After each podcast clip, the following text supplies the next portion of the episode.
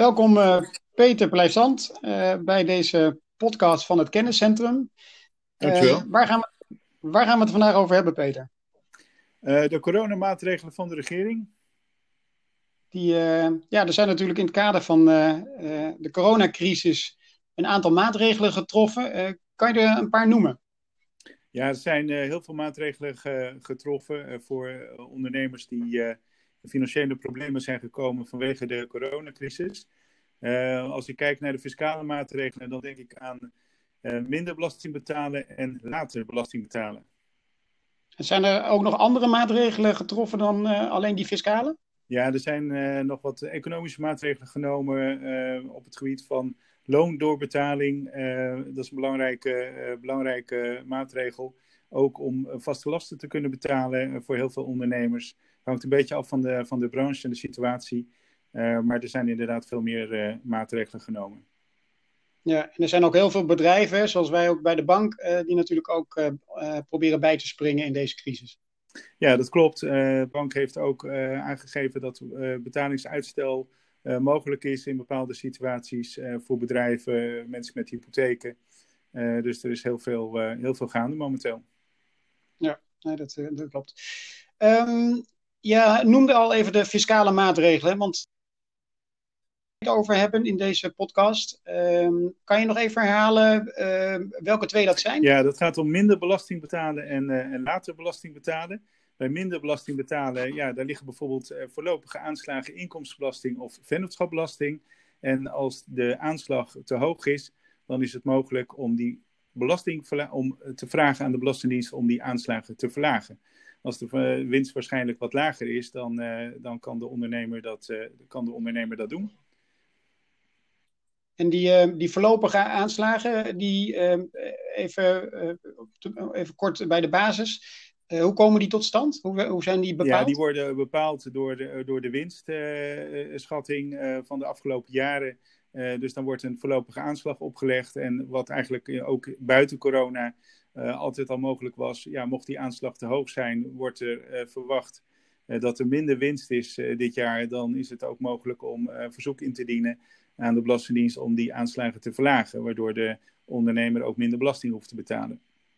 Uiteindelijk moet het aansluiten bij dus de dat, dat, dat zou even excuus, ja, dat, dat zou je dus, uh, uh, dat zou ook al een, een, een, uh, een route kunnen zijn dan, die verlaging van die voorlopige aanslag. Dat is zeker de moeite waard als die nu al kan inschatten dat, dat de winst wat lager zal zijn. en er ligt nu wel een verzoek om te betalen, want dat is eigenlijk die belastingaanslag. ja, dan kan die actie ondernemen richting de Belastingdienst om die, om die aanslag inderdaad te verlagen. En, uh, en, wat is dan het verschil ten aanzien van uh, de huidige maatregel? Nou ja, dat daar extra op gewezen wordt uh, dat, dat, die, dat die aanslag verlaagd kan worden. Hè, want het hoort wel bij het pakket. Okay. De winst is waarschijnlijk lager in veel gevallen. En dan, ja, dan moet je kijken of de voorlopige aanslag niet te hoog is. En of die nog wel aansluit bij de uiteindelijk te verwachten belastbare winst. En is de verwachting, hè, want de Belastingdienst kent een vrij lange doorlooptijd over het algemeen dat dat dan uh, tijdig verwerkt is? Nou, dat, uh, de Belastingdienst doet er natuurlijk alles aan om dat zo goed mogelijk te, te doen. Maar ook wat ook voor de maatregelen van de regering geldt. Ja, het is eigenlijk in een paar dagen uit de grond gestampt. Normaal doen ze daar maanden of misschien ook wel een jaar over. Dus er zijn heel veel regelingen nu die gelijk ingaan. En ja, hoe lang het precies gaat duren, dat, dat is niet helemaal duidelijk. Maar er wordt natuurlijk met mannenmacht gewerkt om, uh, om die aanslagen zo laag mogelijk te houden. Dus het is wel zaak om gewoon tijdige actie te nemen. Ja, oké. Okay. Dus dat, de, de, maatregelen liggen er. de implementatie en de uitvoering daarvan, daar wordt nu keihard aan gewerkt. Ja, dat klopt. Even kijken, je noemde uh, nu minder belasting uh, als, als, als, uh, als een van de maatregelen. Je, je noemde volgens mij ook nog later ja, belasting ja, betalen. Misschien eigenlijk nog wel, ook, misschien wel de belangrijkste, ook nog uitstel van betaling gaat het dan om. Um, ja, dat ging aanvankelijk om vier belastingen. Ehm, om de inkomstenbelasting, vennootschapbelasting, de BTW, hè, omzetbelasting, BTW en de loonbelasting. En alle aanslagen die dan openstaan, die, uh, want er moet wel eerst een aanslag uh, zijn opgelegd. Uh, daar kun je uitstel van betaling voor krijgen. Nou, daar zitten ook wat versoepelingen in de regeling. nu is het zo dat je, als je je meldt bij de Belastingdienst, dat kan per brief, maar sinds kort ook online. dan meld je je met betalingsproblemen en dan worden al die aanslagen worden dan stopgezet. Inning daarvan. Dus die ondernemer hoeft dus dan niet meteen dus, die aanslagen te betalen. Oké, en, en even voor de, ook weer ehm, voor, de, voor de volledigheid. Je zegt die aanslagen moeten opgelegd zijn. Ehm, wanneer worden die aanslagen opgelegd? Die worden opgelegd ja, gedurende het jaar. Dat, dat hangt een beetje van de, van de situatie ook weer af. Hè, voor de inkomstenbelasting worden nou ja, die voorlopige aanslag, hè, we zeiden het al, worden, worden opgelegd. Zo ja, begin van het jaar meestal. het kan later in het jaar kan dat ook plaatsvinden. Op een gegeven moment worden er ook aanslagen over het vorige jaar opgelegd, omdat de aangifte is ingediend. Dus er kunnen op elk moment eigenlijk wel aanslagen uh, opgelegd zijn door de Belastingdienst. En op het moment dat die aanslagen zijn opgelegd, dan kun je dus een verzoek indienen voor uitstel van betaling. Ja, en dat gaat dus, ik hoor je ook zeggen dat het om aanslagen gaat die zien op vorig jaar. Nee, dat gaat om alle aanslagen die je nu hebt liggen, die nog betaald moeten worden. En daar kun je dus verzoek indienen voor uitstel van betaling. Oké, oké. Nou, dat is duidelijk. Uh, de, um, uh, dan hebben we uh, de, de, beide maatregelen, de fiscale maatregelen, doorgenomen. Zijn er nog andere fiscale maatregelen of is dit voorlopig even wat nou, het is? Dit is, dit is wel even waar het, die, die twee smaken later of minder belasting betalen en, en later belasting betalen, dat, dat is het wel even. Ehm, er is nog wel een punt waar ik zo nog even op terugkom. Um, maar ik, nog even over dat uitstel van betaling. Ik zei het gaat om vier belastingen: inkomstenbelasting, vennootschapsbelasting, loonbelasting en, uh, en de BTW, hè, BTW-omzetbelasting. Nou, inmiddels is ook duidelijk dat het ook om meer belastingen gaat.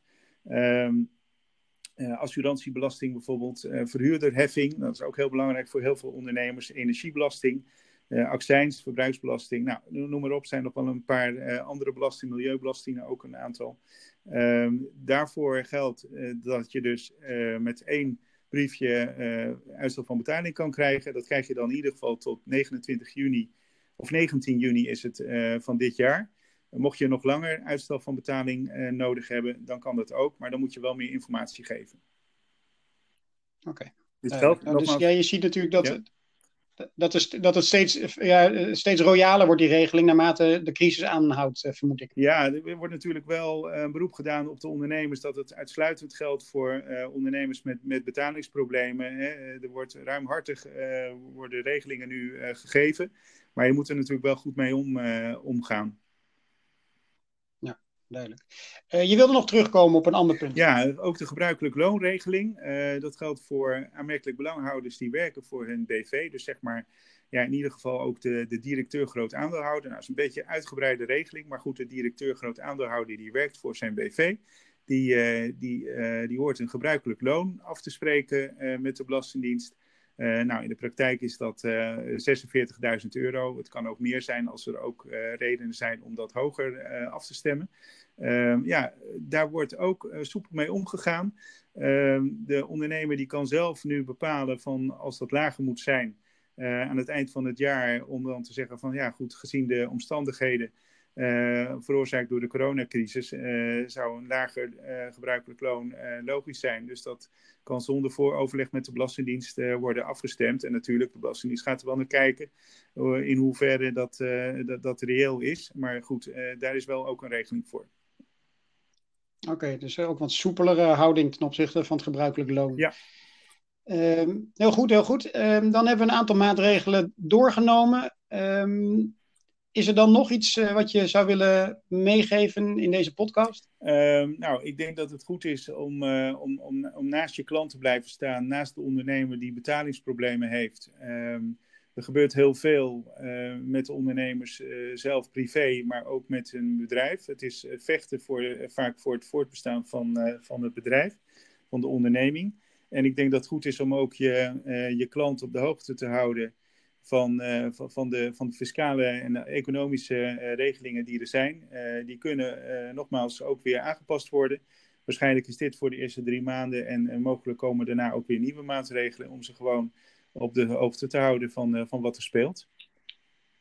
En, en hoe blijf je als banker zelf op de hoogte? Ja, ik denk dat het goed is om, uh, om te kijken ook naar de informatie die, die, die wij delen op financialfocus.nl. daar staan ook de, de, de nodige regelingen vermeld met ook de linkjes, omdat het ook regelmatig wordt versoepeld op dit moment. Oké, nou dankjewel. Volgens mij hebben we daarmee alles behandeld wat we op dit moment wilden bespreken met betrekking tot de fiscale maatregelen in verband met de coronacrisis. Peter, mag ik je hartelijk danken en ehm, de collega's uitnodigen om ook de volgende podcast te gaan luisteren. Dankjewel. Oké, dankjewel.